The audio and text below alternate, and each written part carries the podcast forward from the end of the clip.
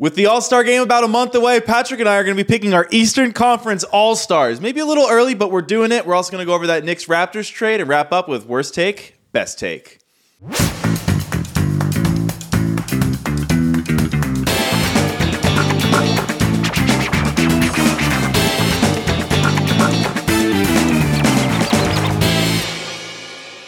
Right, Patrick, Happy New Year, man. Happy New Year. Happy trade season, apparently. Yeah. I can't believe we got a. A trade. I know. So on our last episode, we did New Year's resolutions for all the teams, and my New Year's resolution for the Raptors was to trade OG Anunoby, and they did the next day. So shout out to the Raptors for listening to me. Thank you for being a fan and, and supporting this this podcast, Masai Ujiri. What did you what did you think of the trade? I loved it for the Knicks. I feel like the general narrative is that the Raptors won this trade, and I think the sneaky thing that I really love about this trade for the Knicks is before this trade, maybe this was part of Knicks PR getting ahead of it, but there was this report that Immanuel Quickley wants like a max on his next contract, and haven't really seen Quickley get it done in the Knicks kind of brief playoff appearances. I like Immanuel Quickley a lot. I voted. I, I didn't. I don't have a vote, but if I did, I would have voted him six man of the year last year. I think for the Knicks, though, you got to remember, you know, Brunson's like your one A player right now, or one B with Randle, right? You can't be paying all that money to Brunson, who's coming up for an extension soon, and Quickley two really undersized guards. So it didn't make any sense for the Knicks to keep Quickley.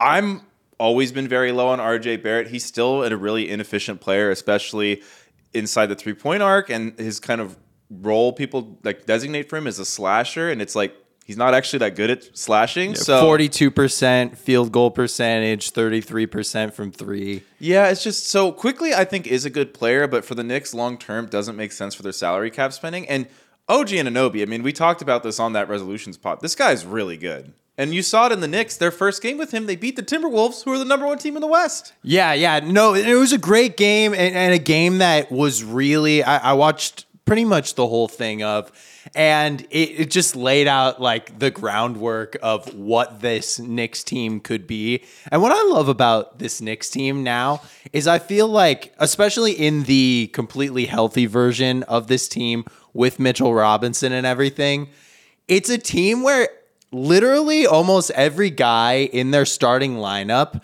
is a guy that when you line up across from them, you're like, fuck, I got to deal with this guy on one side of the ball. Like, guarding Jalen Brunson is no fun at all. Getting guarded by OG Anunoby is no fun at all. Julius Randle, I, he is not For- an efficient dude, For all his faults. but like, it a- cannot be fun to guard that guy. Oh, no, he's a just battering ram. in your chest every single play. Mitchell Robinson is like the best hustle big in the league. Like they are just like it is very like new age Pat Riley core almost. Like I think this starting lineup, and then you think about Donte DiVincenzo, Josh Hart. It's super exciting, and I think that there's still a move to be made. Oh yeah, for sure. But I think also like um, Zach Lowe talked about this on his podcast about the trade. But like when you think about the Thibs teams, you always think about defense. But when you think about the Thibs Knicks, it's like who is the best wing defender they've had this whole era? Is it Josh Hart, who's pretty good? But now you're adding OG Anunoby, and it's like now this team is probably going to take a step up defensively with this trade. And their starting lineup, which has kind of been the weak point of the Knicks this whole kind of Thibs era, they've always been like the team that's kind of not carried by their bench, but their bench really is kind of what elevates, you know, a starting lineup that doesn't tend Well, to. those those Elfrid Payton starting Yeah, lineups a couple of years ago. the Knicks starting lineup makes a lot more sense now. I feel like with replacing Barrett with OG, and I know Barrett actually he wasn't starting a lot toward the end of his Knicks tenure, was he?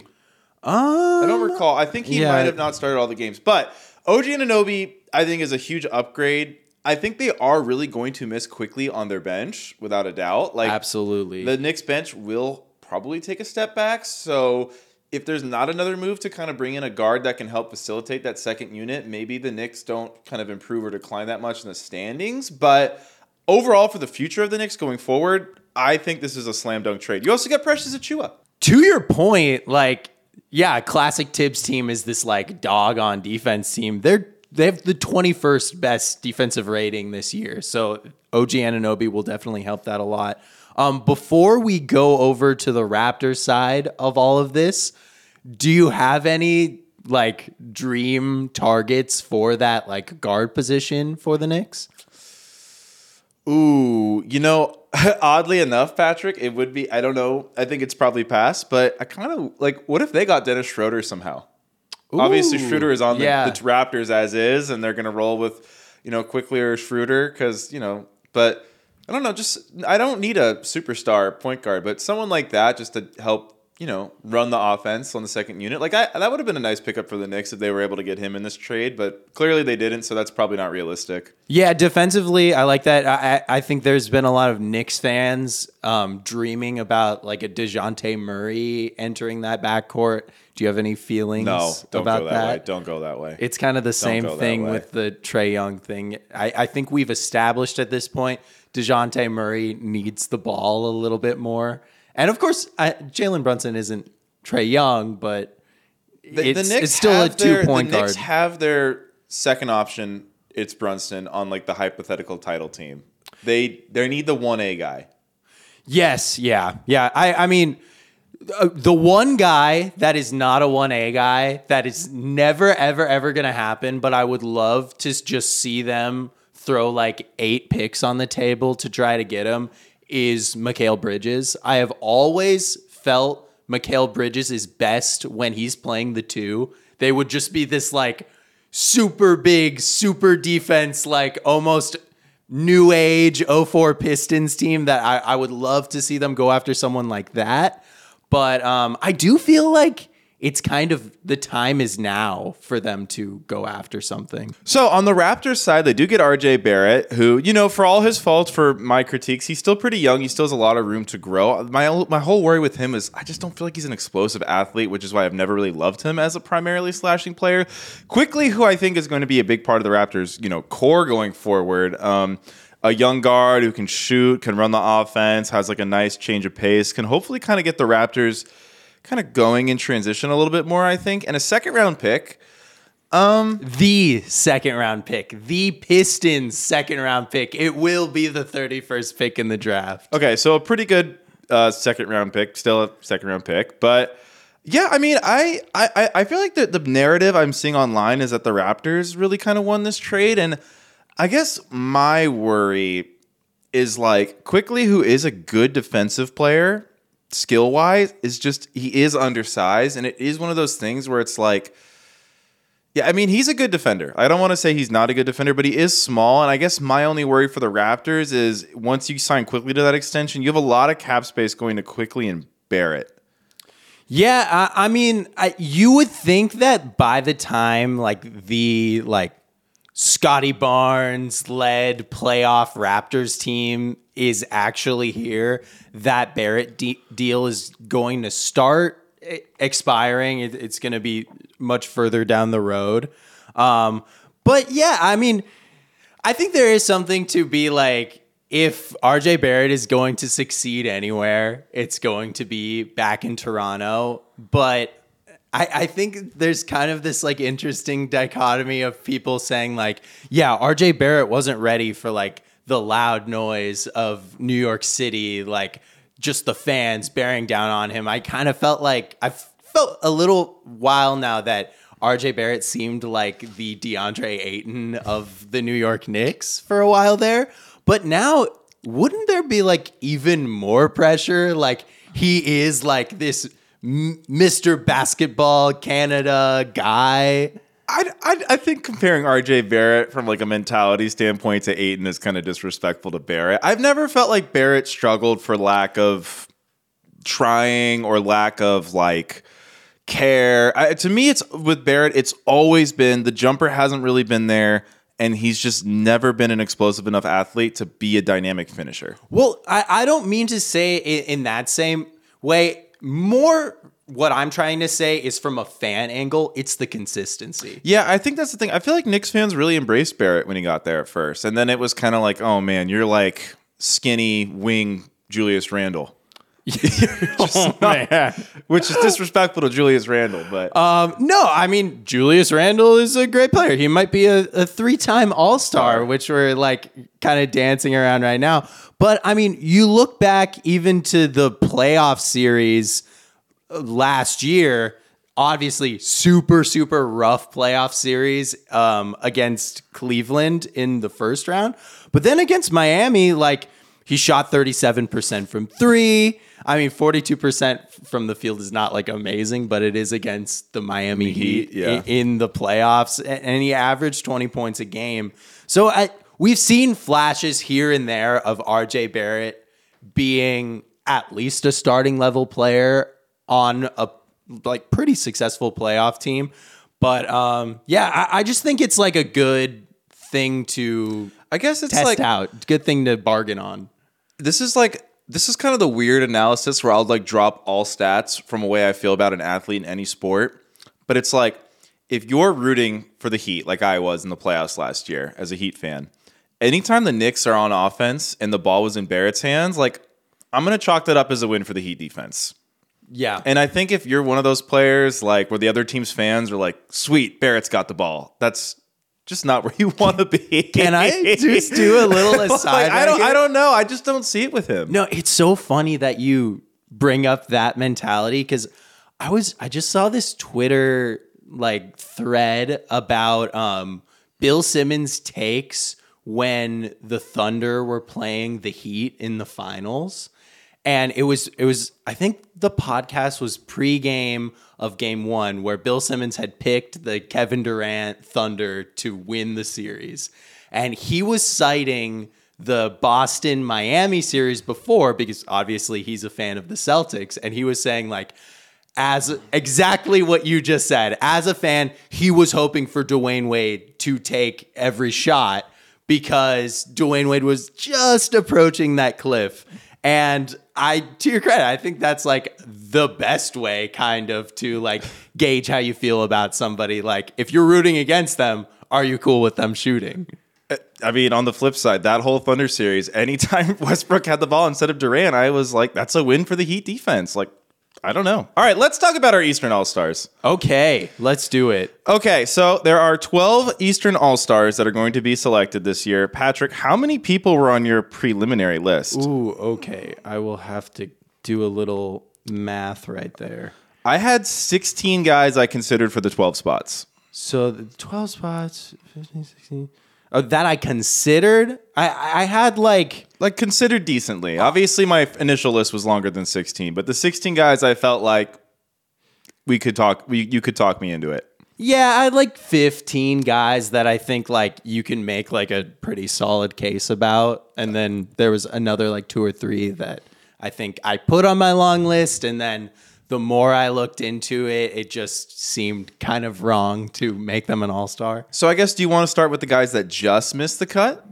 Um, sure. All right. So first person I had that just missed the cut was Scottie Barnes. Scottie Barnes is having an all-star level season. It's just that I felt like the 12 guys ahead of him have been a little bit better. So Scottie Barnes averaging 21, 9.4 rebounds, 5.8 assists, really solid. His three-point percentage is at 39%, and that's actually been stable throughout the season. It- Um, he hasn't had these like hot streaks followed by like subpar. It's been a pretty consistent three point shot all year, which surprised me given, you know, free throw percentage is below 80. But I think the three point shot might be here to stay just because it hasn't been the result of a crazy hot streak at any point. It seems like uh, another thing I like about Barnes, he's playing every single night. Really good at the rim. He has a crazy high shooting percentage at the rim. 89th and 94th percentile in offensive and defensive rebounding for his position. Man, why did he not make the cut for me? I'm just going through the, everything I wrote down. I love Scottie Barnes, but I just felt like it's not really there for him compared to the 12 guys I did make statistically. And I think one thing, as we talk about the trade, I think projecting forward, uh, it's going to be a little bit harder for him without uh, OG around. Yeah, and I mean, just in general, it's hard for front court East guys. Yeah. Because there's three dudes that just like are locked in, no doubt. Like they're gonna be there for the next, I don't know, five to ten years. So then everyone in the front court of the East is like jockeying around for these like three to five more positions. Well, and th- that's where Scottie Barnes is, is hurting. The other thing that's really hard for the East forwards too, and we're going to get into this, is there's like six guards who basically had to make the team this year, and the bench doesn't have position slots. So that means that's four just taken up right away by these guards.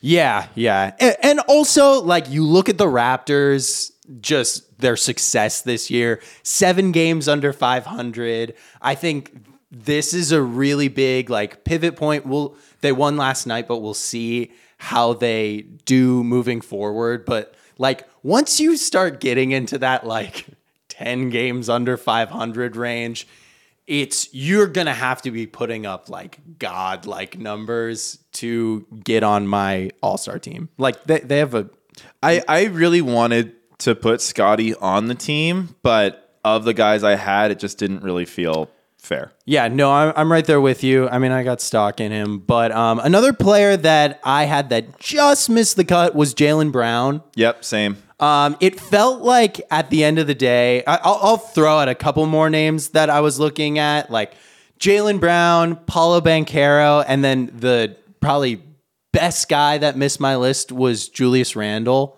Ooh, the best player that just missed the game for me was Bam Adebayo. Okay, you didn't put Bam in. Um, Let's talk about Jaylen real quick. yeah, Uh, yeah, Jaylen Brown. Uh, Yeah, so he's averaging 23, 5.1 rebounds, 3.7 assists on 49, 36, 73 shooting splits. You know, Patrick, I think what was tough about the All Star game this year for the East was like, how do you tackle the Celtics? Because you could argue the Celtics have like five All Stars. Mm-hmm. Not really. Jrue Holiday's averaging like 13 points. Derrick White was the one that actually I actually would kind of wanted to give it to more than Brown. My my issue with Jaylen Brown is like he has a 29% usage rate he's in an amazing environment. Kind of feels like the efficiency should be higher for the highest paid player in the league. Um, he's 36 percentile in assist to usage rate. Like he's just never been a good playmaker.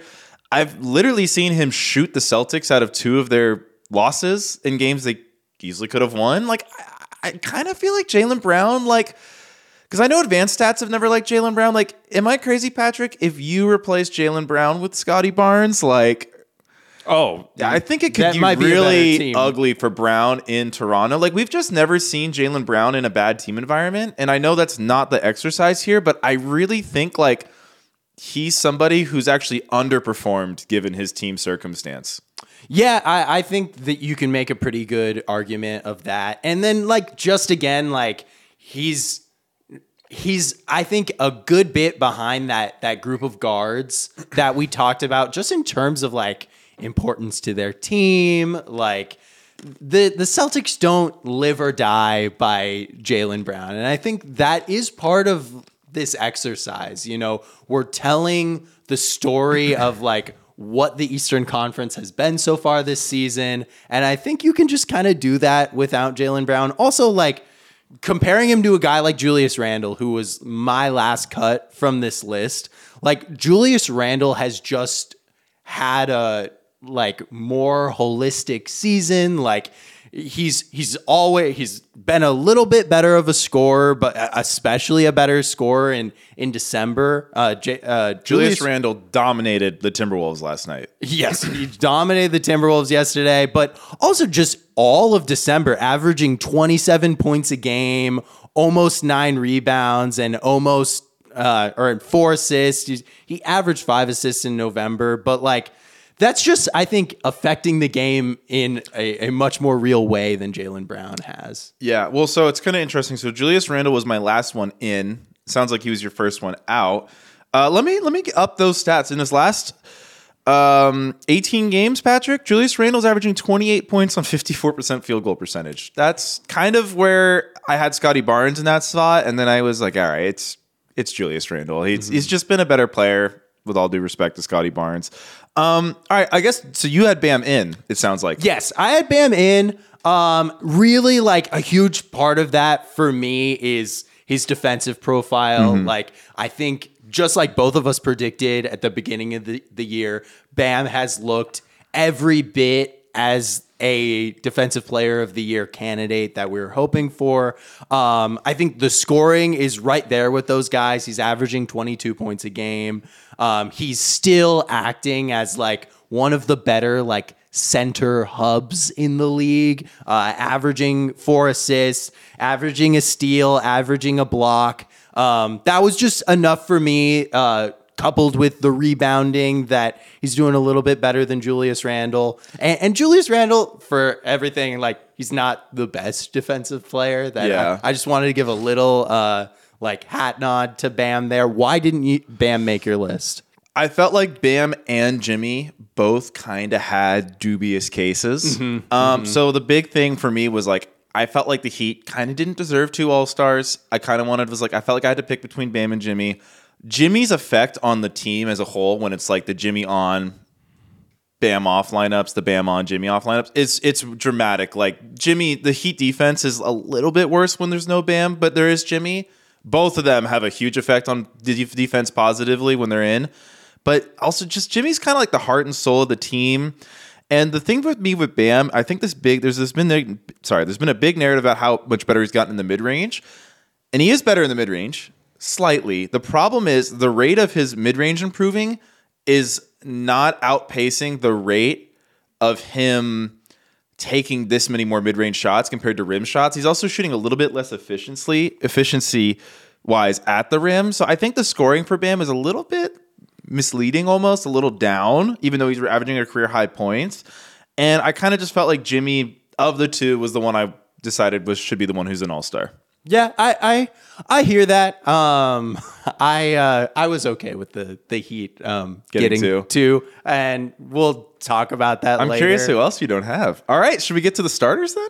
Yeah, let's get to the starters. So, without much discussion, Jayson Tatum, Giannis Antetokounmpo, Joel Embiid, the three best players in the conference, they're all in. We're not even going to talk about those yeah, guys. Yeah, they're they're just the easy. They they should be the three guys that are starting in the front court.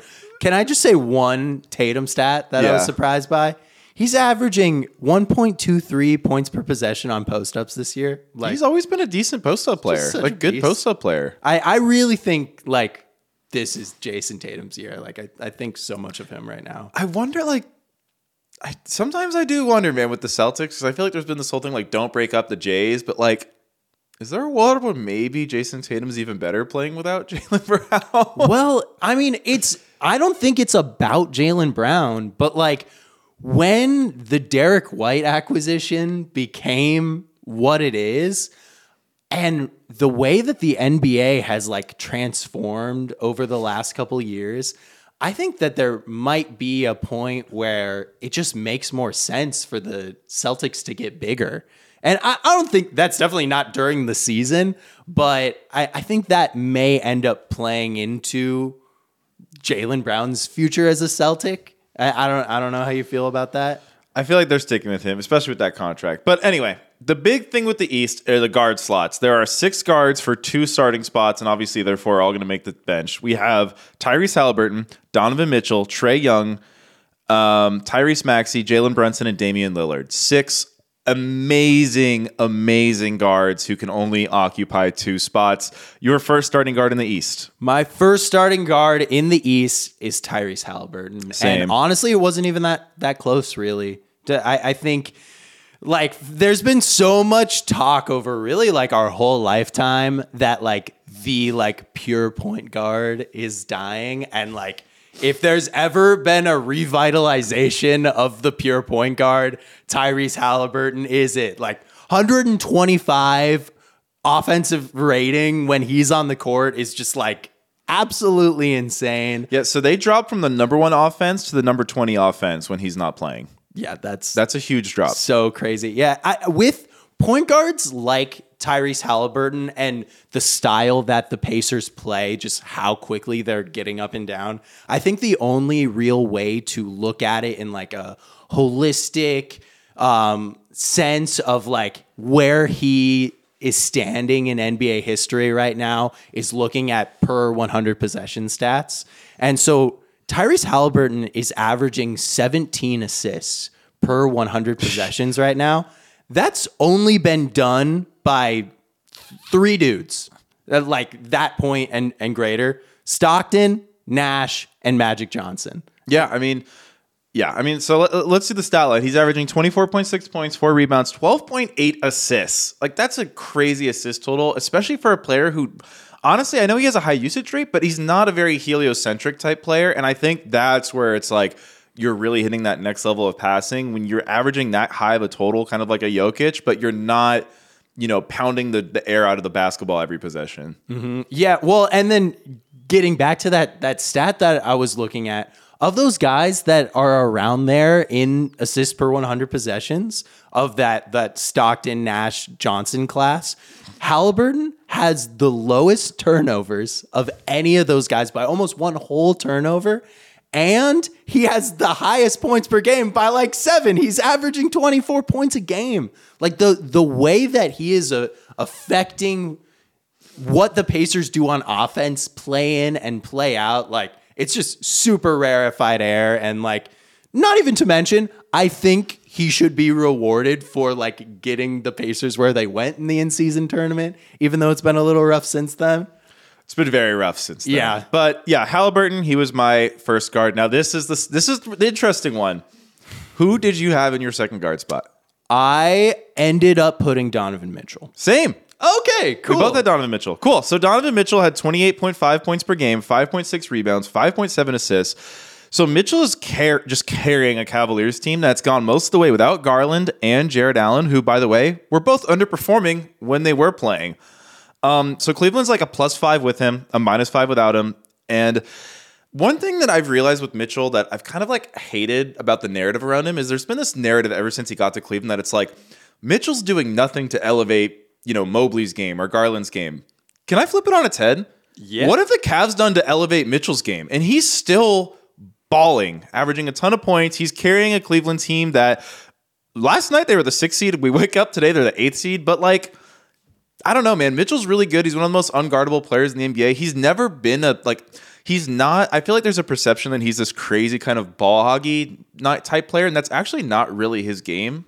Yeah, I, I mean, I think so much credit needs to be given to him for keeping the Cavs afloat during this time where they're missing Garland, they're missing Mobley. Like those are two of the three best players on their team, and really they've looked about as good as they've looked as at any part of the season.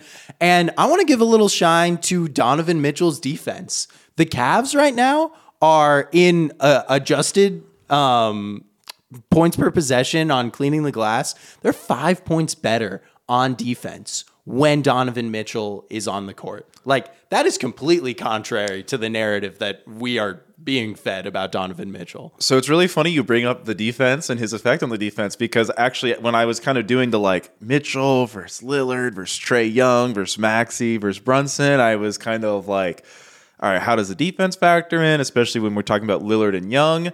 And I kind of looked up like like what's the point of attack defense? Obviously defense stats aren't perfect. This is not a perfect metric, but like like we'll get to Trae Young later, but like when Trae Young's on the court, the Hawks allow like the most rim attempts in the NBA by a mile because like the point of attack defense is really bad. The Cavs actually allow a lot less when Mitchell's on the court, which is like again not an end all be all number, but it is a little like okay, like he's preventing guards from just blowing past him. Yeah, I mean, this is like the first time, other than his rookie year, this is the first time that he's had any stats that would indicate him being a positive on the defensive end. And I mean, like every stat indicates that he is like a huge, huge positive on the offensive end. So the the one thing that like made me a little hesitant to put me to put Donovan Mitchell over the other guys was just his games played. I think going forward, if he misses any chunk of time before the All Star game, then I might have to push him down below the other guys. But as it stands right now, I think there's a there's a pretty clear um, Donovan Mitchell case. Yeah, I, we both had Mitchell. I guess Can I ask you one thing? yeah. Did Donovan Mitchell being more of a two guard like inform your decision at all? Oh, it actually did it. Okay. I just, it's something that I thought about. I'm like, if this was an actual team, I would want Donovan Mitchell next to Tyrese Halliburton more than any of these other point guards. Um, I thought about it, but I think, I don't know. Who would you of the guards have? Obviously, it doesn't matter. They're all going to be on our bench. Who would you have second among those four other guards? I'll, I'll tell you, there was a time yesterday when I was doing this where I put Lillard there. Um, there was a time where I put Trae Young there. Trae Young's stats are like just so gaudy right now. Um, but um, the really the only guy that I, I was super considering was Lillard. Okay, interesting. Yeah, for me, it was between Lillard and Maxey.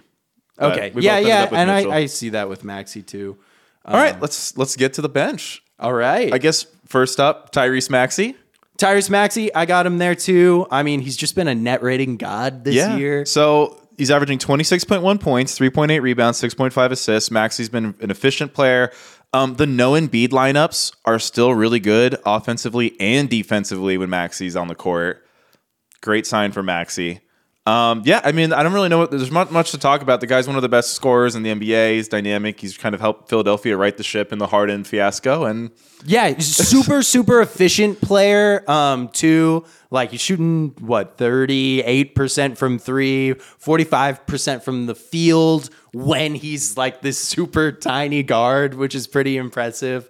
Um, but yeah, I mean, I just think he he was my at the end of he was my next guy after Lillard uh, as far as guards went. Um, and the only reason, or do you have anything else to say about Maxey? Maxey's good at basketball. Maxey's really good at basketball. Yeah, I mean, like I don't, I don't know how else to yeah, say he's it. been an elite guard. And, and the Sixers deserve two All Stars. Yeah. I think with the team that they've had. Uh, next guy up, I guess we've talked about him a lot. Damian Lillard. Damian Lillard. I mean, his stats are right there with everybody else. Yeah, so he's averaging 25.9 points, 4.4 rebounds, 6.8 assists.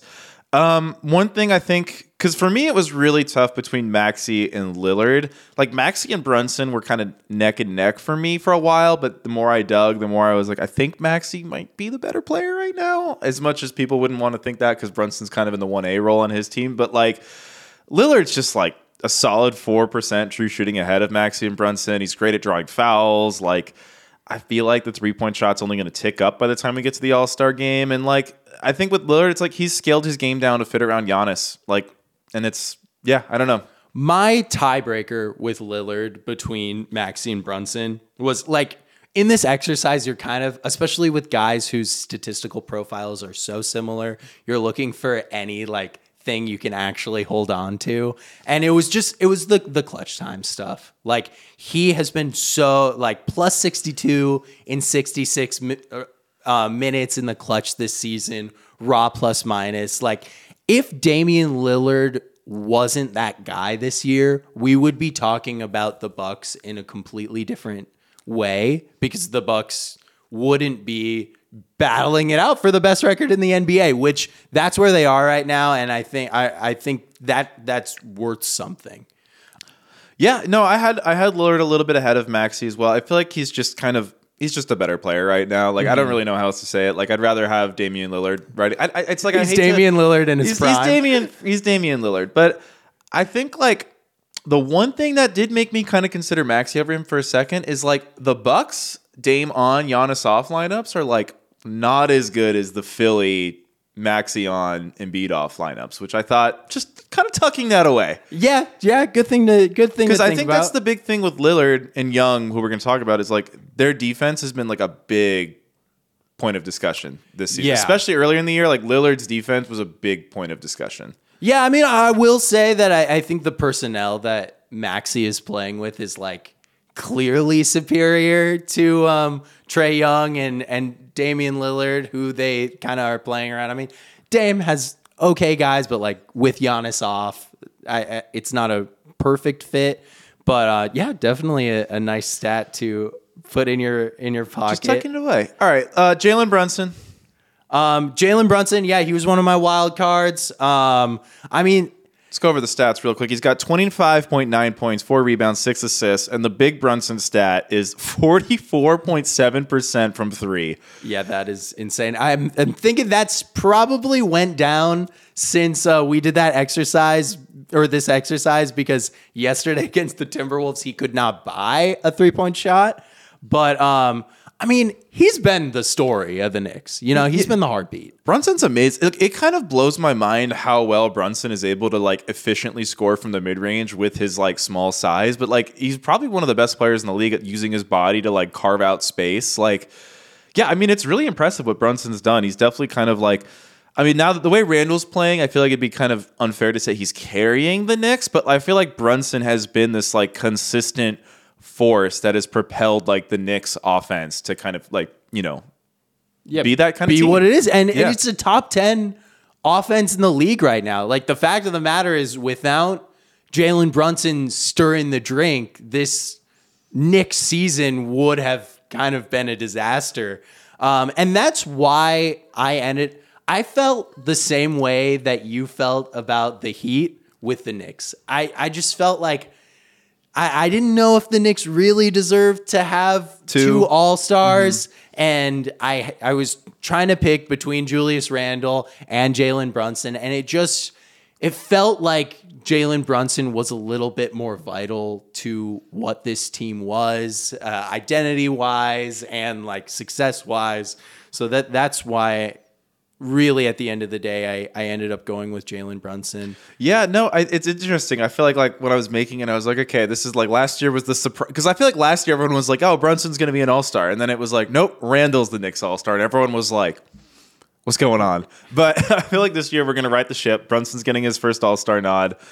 Um, all right, the last guard that we considered was Trae Young. He's averaging 28.3, three rebounds, and 11.3 assists. So numbers wise, you're probably like, how is he not the guy we talked about? Maybe not in the Mitchell spot, but at least the first guy we talked about, even though these guys were all technically tied.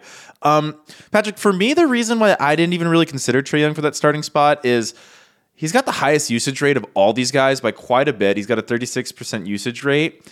Um, opponents get to the rim basically best like a lot when Trae's on the court. Uh, he's just not a good defender, and like his brand of heliocentric basketball is like maybe my least favorite of any of these like Harden, Luka type guys. Yeah, I mean, I mean, and team success was a huge thing. Like, I was honestly, I was racking my brain to try to like justify not having Trae Young on this team, and I could not justify it. So I had Trae Young on this team. But like, there are six games under 500 this year, and like, really, with like their talent level, of like presume their presumed talent level, they shouldn't be there. Like, and, and it's because of Trae Young on defense. Trae Young on offense is the reason why they're not Pistons level right now. But um, yeah, it would have just been completely like, like un like unaddressed in in history for a guy with this kind of production to not make the All Star team. Yeah, he has to be an all star. I mean, I, I think it's just with Trae Young, it's like there was a game I watched against the Heat. I want to say maybe last week or two weeks ago, where like their last like eight possessions, I think Trae shot it like seven times. And it's like when you become that predictable, you can put up these really good stats, but like ultimately, like that's one of those weird things where why you see the team isn't performing very well. Because even if you're hitting some of those shots, like you need to make your offense more predict more unpredictable than like Trae Young's gonna gum in a Nekia or Capela's gonna set a screen, or it's like a your turn, my turn with Dejounte. Like their offense is not fun to watch. No, I, I will say like good things about Trae. Trae's shooting much more efficiently than he has ever has before. I feel like Trae's always gotten this pass for his efficiency of like, oh well, he's like only taking logo shots. Like he shouldn't have that great of an efficiency, but. And so he's been a career 35% three point shooter. Yeah, I think that's what like not great. has really frustrated me about Trae because I think like early on everyone's like he's the next Curry and it's like he's not Curry as a shooter, but like clearly the guy is a really really good shooter and like his efficiency is bad because of yes the logo shots, but just like the difficulty of shots and it just feels like man like if you could get your usage rate down from 36 to like 30, which I know is like a kind of a steep drop, but like, and then play off the ball a bit more and like not just stand four feet behind the right wing every time you don't have the ball. Like, that's the, the thing I don't like about his Well, game. and talk about a guy who knows how to like uh, navigate screens. Like, if he could just commit to navigating off-ball screens, he could make his life so easy. And like, I really think that it would be possible for if Trae Young was in the right situation where he was forced to play off ball a little more. Like, I think Trae Young's a guy that could average like 35 points a game. Like, he's that kind of scorer, but he makes his life so hard. yeah, I just, I don't think the best version of Trae Young is a 35 point per game guy. I think it is someone who's playing off of like a big man hub type player, which like Onyeka and Capela aren't quite. Like, Trae Young playing with like a Bam or a Draymond would be like pretty awesome. Yeah, yeah, it would. I mean, forget about offense, just having like some kind of like backline defense. Yeah, it's just- yeah, to I mean- protect him. And it's tough with Trae because like the thing with Lillard's defense is like there's not a lot of times I watch Lillard play defense where I'm like he's not trying. Like Lillard just genuinely seems kind of bad at defense, Yeah, off ball, he's older. on ball, like navigating screens. He's not good at it. But like Trae, like there's that like okay, dude, are you trying? That I don't quite get with Lillard. Yeah. Yeah. The other thing about his efficiency is like career high true shooting, career high effective field goal. Like He's an all star. he- he's he's an all star. That's why he's an all star. Is like he's really like made it made it happen uh, on the offensive end, but it, it hasn't translated to wins. Yep. Okay, my next all star was Kristaps Porzingis. I also had Kristaps Porzingis. Yes. Yeah, so we've talked about Porzingis on this pod a lot. Uh, one number that just blew my mind is like 82% at the rim. And like what I kind of talked about earlier with Jaylen Brown was like, given your team situation, I feel like you should be more efficient. Porzingis is like the, oh yeah, I'm on the great team situation and I'm making the absolute most of it. Like all his efficiency stats are way up. Um, he's scaled down his like he's basically just perfectly scaled his game around playing on the team he's on. He takes a great team to like an all-time level team from an advanced stats standpoint, like 20 points per game, 7.2 rebounds, 1.7 assists. I think of all the guys on the All-Star team, his stat line is the worst, but like this is the guy where I'm like, I'm not going to punish you for playing on a great team because you've only made this great team like hit crazy marks. Yeah, I mean, so defenses are shooting 44% when uh, on shots guarded by Kristaps Porzingis right now. Overall, only uh, uh, 12% worse on shots six feet and under when Kristaps is guarding them. Like, really just the elite of the elite in rim protectors. And we're going to do the West All Stars next episode. So make sure not to miss that. But um, I'm kind of like projecting forward. I'm pretty sure Rudy's to, has put himself in the conversation for an All Star appearance in the West. Uh, I'm not exactly sure, but pretty sure. And if he's in that conversation, Kristaps needs to be in this conversation. Like you said, super efficient, shooting 52% from the floor right now, 32% from three. So, like, that is three points under his career average. If that ticks up a little bit more, which I think it's realistically possible to assume that will because he's getting the most open shots he's ever had in his entire life. Um, yeah, eight more, eight percent higher than his career average effective field goal percentage. Like Kristaps Porzingis is finally kind of being the guy that we always wanted him to be. Yeah, no, and I think it's like one of those things where I needed the Celtics can't have one All Star. No, no, yeah, the It's not reflective of the type of team they are, even though Tatum is that good. Yeah, honestly, like the kind of team they are is a three all star team, but this It's is a such a tough year. more. The, the, it's just the NBA is just way too talented. I, I think for a team to have three all stars, and unless it's a very very specific s- scenario. Yeah, I mean, I guess there's just not a lot to say about Porzingis. Just like again, like he really elevates the Celtics on both sides of the court. Like he takes an already good team and just makes them really, really good. Like he's had no fit issues from game one. The fit has been seamless, and like credit to him. Like, yeah, I just think he's been an all star. I think he's been their second best player this year. Yeah, I mean, uh, I, I think so too. Um, of guys that are averaging 30 minutes a game or more, he's fourth in the league in net rating, 12.7. And like, that's got with guys like Derrick White. Yeah, like we all know, like yes, like because one thing I looked at with those like rim attempts allowed stats, like again, those are so messy. That's why I don't like using it as an end all be all. And like with Porzingis, it's like when he's on the court, like the Celtics just don't allow attempts at the rim, but like part of that is like you're playing with Jrue, you're playing with Derrick, you're playing with Tatum, so like. I don't know how much like credit I want to give to Porzingis for something like that when the point of attack defense is so good, but it's also like they also don't allow people to make shots at the rim, which is like that's the big man stat, and he's the big man, so it's like okay, like your defensive impact is like every number says when you're on the court, the Celtics get even better, and it's just like he's an all star. There's also like a reputation eh, aspect of his rim protection. Of like, like we heard Ant say it last year. There's no guy in the league that Ant is more worried about going into the paint with than Kristaps Porzingis. And once you're in that level of rim protectors, then people just stop testing you. Yeah, and I think another thing too, it's like kind of interesting. Obviously, Wemby has nothing to do with this, but it's like kind of funny, like going on to like ESPN, Basketball Reference, cleaning the glass, and it's like every website's like has a different height listed for Porzingis too, which is Yeah, really funny. Like I've seen him as low as seven one and as high as seven three. Um, The last thing that I wanted to say about Porzingis, and the reason I looked up that um, Tatum post up stat is because there was a lot of talk earlier, or like Mavs era, Porzingis. Mavs era, era earlier in Kristaps' um, career that he couldn't punish switches.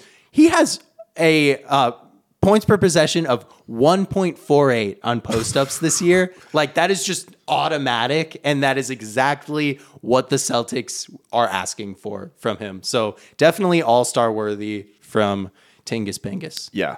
Uh, all right. So my next guy was Jimmy Butler. I, I my next my next guy was Jimmy Butler slash Bam Adebayo. I have the, both of those guys. We already talked about Bam. Let's talk about Jimmy. Yeah, so Jimmy's averaging 21 points, 5 rebounds, 4.5 assists. So he doesn't jump off the page stat wise, right? It's vi- pretty much a similar. It's actually a worse counting stats than Scottie Barnes. But man, when Jimmy plays, the Heat are really good. They're plus six, 119 offensive rating, 113 defensive rating. Uh, there's a lot of concerning numbers with Jimmy scoring, and this is kind of where I was like, I feel like Bam is kind of like a little dubious with the efficiency. Jimmy too. So Jimmy's at his lowest two point percentage since 2016. Uh, despite that, this is the highest number of his shots that have been assisted on, and it's his lowest rim attempt rate. So, something to put away as we get to the playoffs. There are kind of signs of Jimmy aging from an individual standpoint. His impact on the team is noticeable as ever. Uh, the thing with Jimmy, he still gets fouled a lot. And he's shooting 88% from the free throw line. Like, those are the things that is why Jimmy Butler will, like, have like the same stat line as like a DeMar DeRozan, but have like a way higher PER. It's like he's just doing the little things just so so well. Um, yeah, it's tough for me. Like, right, like I felt like him and Bam because it's like, how am I going to take Scottie Barnes off with the same stat line and put Jimmy and Bam or Bam on? But for me, it's it's it's one of those things where I'm going to be a little biased, a little retroactive. Like Jimmy Butler's been the best player in the Eastern Conference playoffs three out of the last four seasons. Thank you. Like- Thank you. There's a certain point where we need to take the stats and throw them away Yeah. and make it make sense for their careers. Like last year, Jimmy Butler did this whole thing. Like I know not everyone's like a Heat fan, but like they were like, "How do you feel about not making the All Star team?" And he's like, "I love it. I get to go on vacation. Like Bam can go to Salt Lake City." And it's like, you know what, Jimmy, you're one of the best players in the NBA. You can't go on vacation during the All Star weekend. We need you in the All Star game. Like you probably are going to play ten minutes, but Absolutely. And like, I, don't- I don't know. Jimmy Butler just needs all star games on his resume because he's that kind of player. Yeah. And he was on kind of those weird Bulls teams where he probably should have gotten a couple more all star appearances than he got, but he wasn't there reputationally before. And you know what? He's there now. Um, but yeah, I mean, the effect on the game that Jimmy Butler has is just like unquestionable. One f- fun stat that I found so Jimmy Butler is second of all forwards for the least fouls committed per defensive play.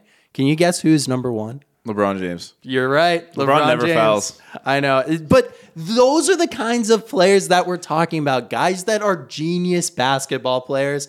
And you know what? Genius basketball players, that's unquantifiable, but genius basketball players belong on all star teams. Yeah, I mean, Jimmy's just really good, man. So it sounds like the guys that we we kind of talked about both of them already is Bam and Julius. You had Bam, I Mm-hmm. had Julius.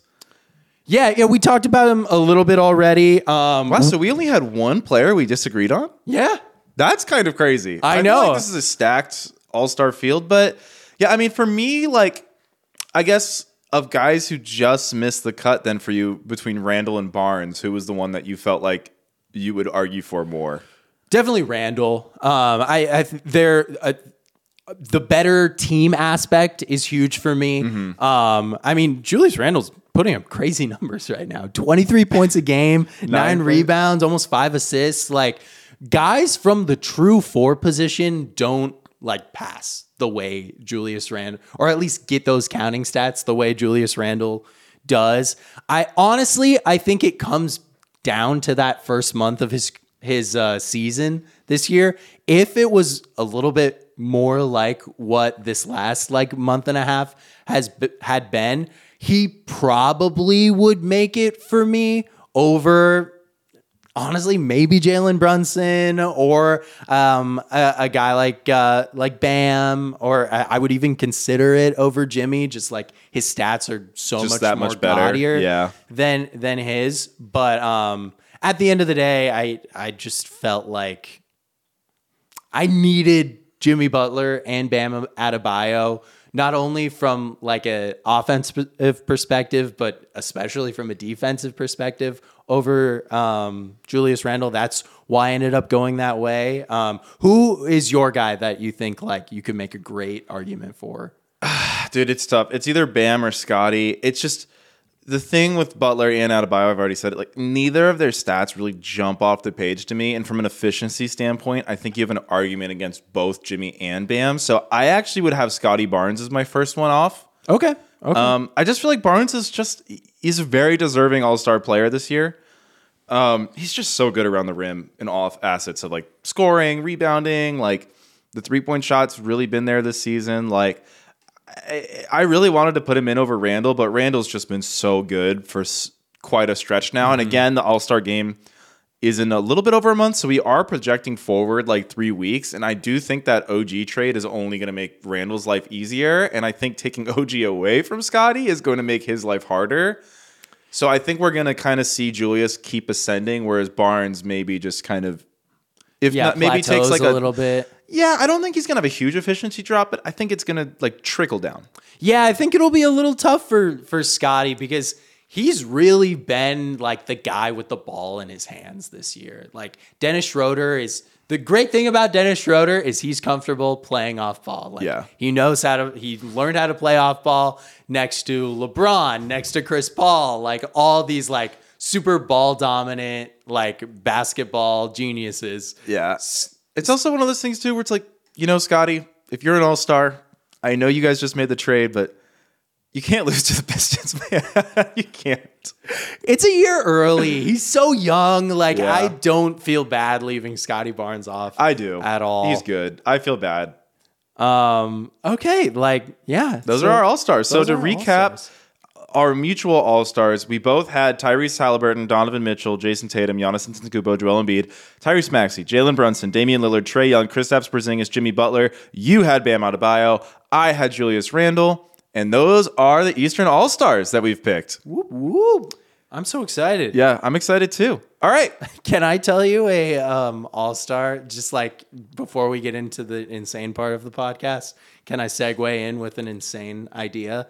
I can't remember which podcast I heard this idea on, but so a huge thing with the All Star game is like the players don't care. The players don't care. They've tried the Elam ending. I don't know if they're doing that again this year, but I heard someone said the way to get players to care about the All Star game is to take the refs, throw them out, and let the players call their, their own, own fouls. fouls. Oh my god! For the entirety, I love it. I think they'll they'll be locked in. the The game might take six hours. Yeah, I think Joel Embiid would single handedly piss off. Oh my, Giannis and Embiid on the same front line now that they're teammates is going to just. Oh yeah, the poor the poor fun. Western. Con- I know the Western Conference has a lot of good players, but man, yeah, it's it's like playground rules. Giannis and Embiid. I don't. I think with playground rules, like, yeah. I mean, I don't. I know stop? Jokic is all that, but if we're playing with like, are you going to be a wussy? You going to call that? Like, I, I think Giannis and Embiid are easily the two best players in the league. How do you feel about them going back to the the East West format? I like it. Yeah, I like it too. I, I think there. I was, just I just don't like how we have to keep shuffling the rules to make the players care. Like I just and like it's an indictment on certain players too, because like like last year, like Tatum was going off, like he was scoring three after three, and Embiid was getting pissed. Like Embiid started like really contesting, started picking him up like near half court, and Tatum like was just draining like really difficult shots over an Embiid. But like like guys like Embiid, Tatum, Giannis, they really they really care. Like LeBron was really like looked like he really was like locked in and carrying. It got kind of hurt, so he subbed out quickly. But like Man, two guys who are two of my favorite players, but I cannot stand the way they approach the All Star game is Luka and Jokic. Please take it seriously this year. Like everyone loves you two. Like the two of you do not care, and it's really annoying to watch. Yeah, because I mean, they're gonna be starters again. I will say the All Star game is the one area where I feel like the Kobe stands kind of have a point.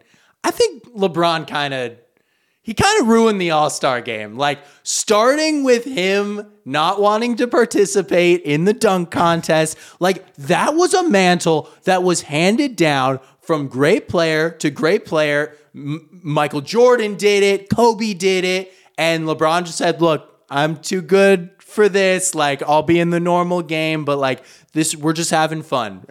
And you know what? That's leaked into the All Star game itself. And someone needs to like just put the the mallet down and say like we're taking this seriously. And I don't know if anyone has the I cachet think this, to this do might that. be the this year. I don't know. I think the West is in for a bad time because spoiler alert: Luka Doncic and Jokic are going to make our starter list. Oh yeah. And dude, the East has Tyrese Halliburton, Giannis, and Embiid. That's like three guys who are actually going to give a shit in this kind of environment. I I kind of feel like the, is it? Are, can we bet on the East right now? I kind of, I feel good about the East That right is now. good. I bet they'll be the the dog too. Or I don't know. I don't know. It's hard Well, because I think the West. I think historically the West. I think the I think the West is going to have a better roster, but when you consider attitude toward the All Star game, man, I like I like this East front line. yeah, yeah, I do too. Uh, I mean, I'm like now I'm like trying to think of of West players. Yeah, I mean LeBron will probably be the starter. I don't know. I Well, we're gonna talk about it. we're going to talk about Yeah. the West on our next podcast, which by the way will be on Thursday. We are adjusting our posting schedule. We're going to be posting on Mondays and Thursdays this year instead of Tuesdays and Fridays, with exception to today. with exception to today. Um, all right, you ready for best take, worst take? I'm ready for best take, worst take. Patrick, I scoured the internet for worst takes for like an hour and I couldn't find one. You know, they they you you gotta you got, People were gotta do a lot of digging. And- Positive, yeah. But what is your Um, best take? My best take, um, this is kind of a off the wall best take, but my best take is going to NBC this uh, this week because they just announced they are adding Snoop Dogg as a primetime analyst for the Paris Olympics coverage. I am so pumped to see Snoop Dogg call a Team USA game. Like I just I need that. I need that in my life.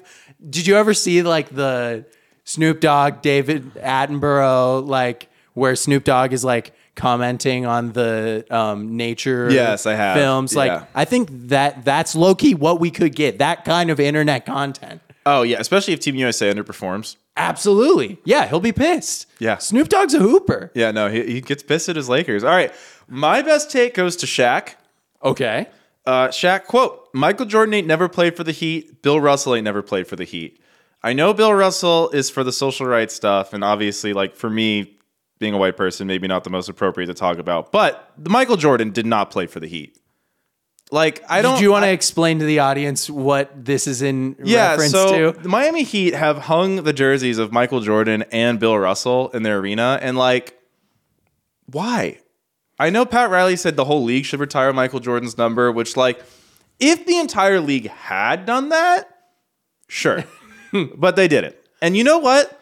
Like, sure. Like the thing is, like, the Bulls were like the def- the Bulls were like one of the defining rivals for this team during two of our title runs, and the Celtics have been like Heat Celtics has kind of been like the defining rivalry of I'll say the whole entire NBA since like 2010.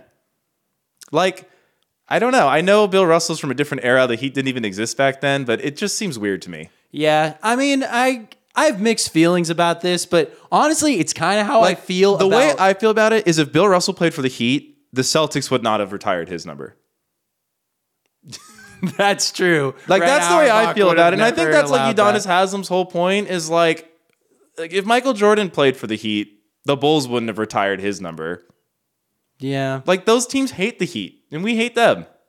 and it's like, where does it where does it stop? Like like LeBron's done a lot for like social justice over his career. Like are we retiring? LeBron's number in the Garden. Like His Celtics fans would throw a conniption if LeBron's number was thrown up there. Yeah, I don't know. I don't know. I, I feel a little bit of the same way about um like teams having Jordan brand jerseys. Like the Suns had a Jordan brand jersey Uh, during the bubble year. That did not sit right with me. I'm like, this guy beat us in the finals, one of the few times we ever made it, and now he's on our freaking jerseys. Yeah, did you see like Utah team store was selling like some sort of like throwback 90s jazz stuff with a Jordan logo on it? And it's like, dude, no jazz fan wants to buy that.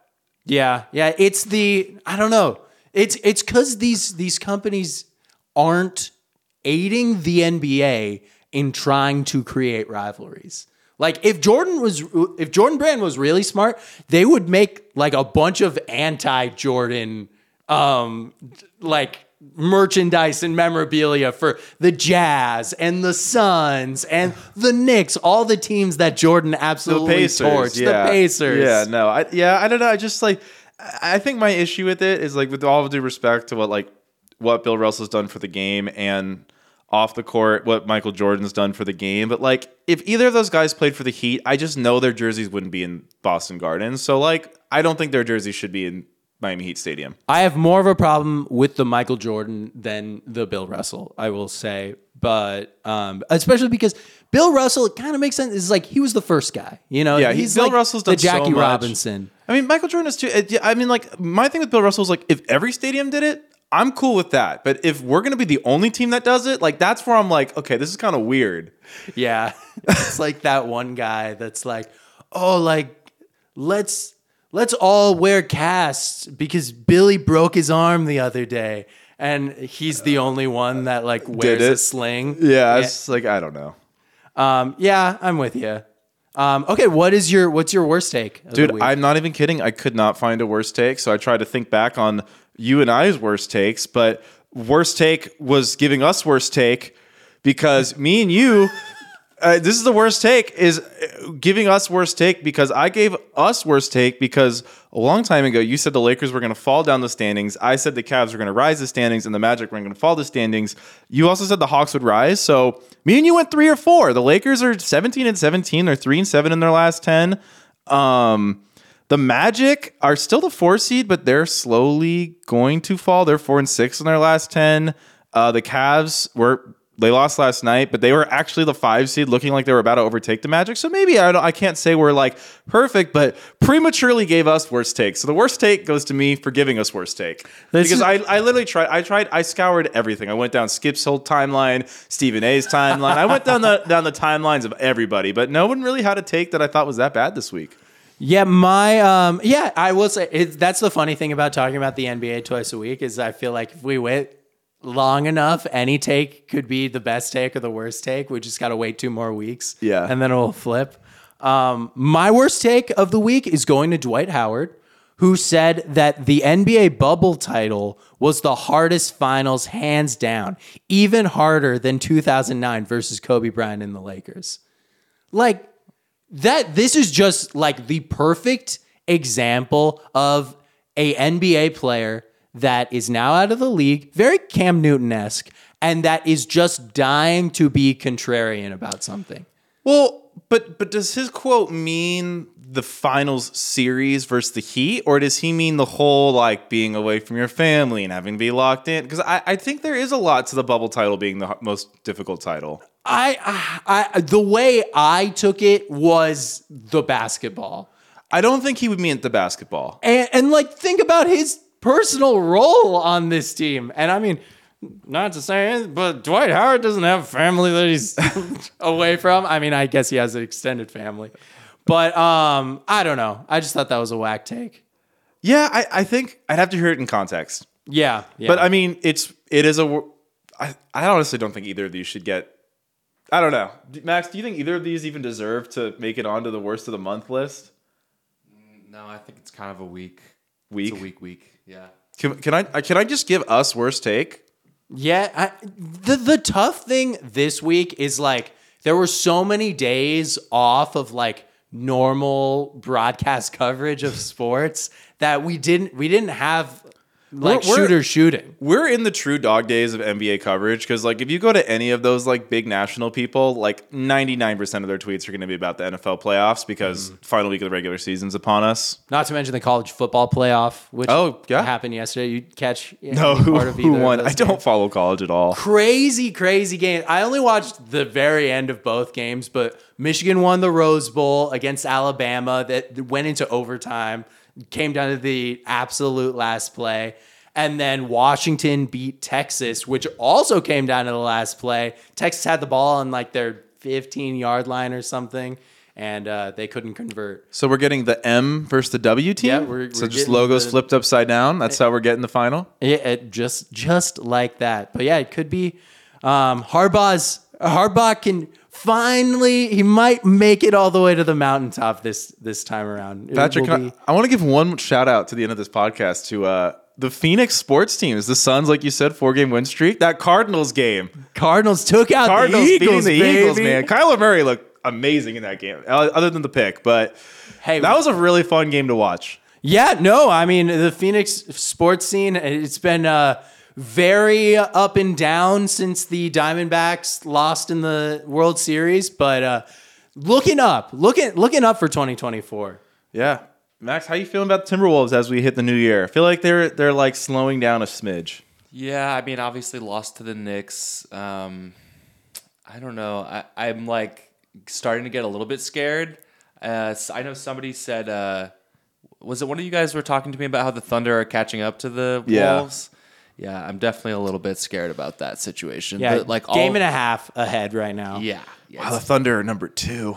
yeah. I know, it's crazy. It's the gap is starting to close for sure, and like the Celtics are not Going losing an edge. So I'm worried. I'm a little worried. Hey, that's how it is, man. That's how it is. It's like you win a couple games, you, you lose a couple games, you win a couple games. It, it's it's tough up top, but you, you'll get used to it. Maybe.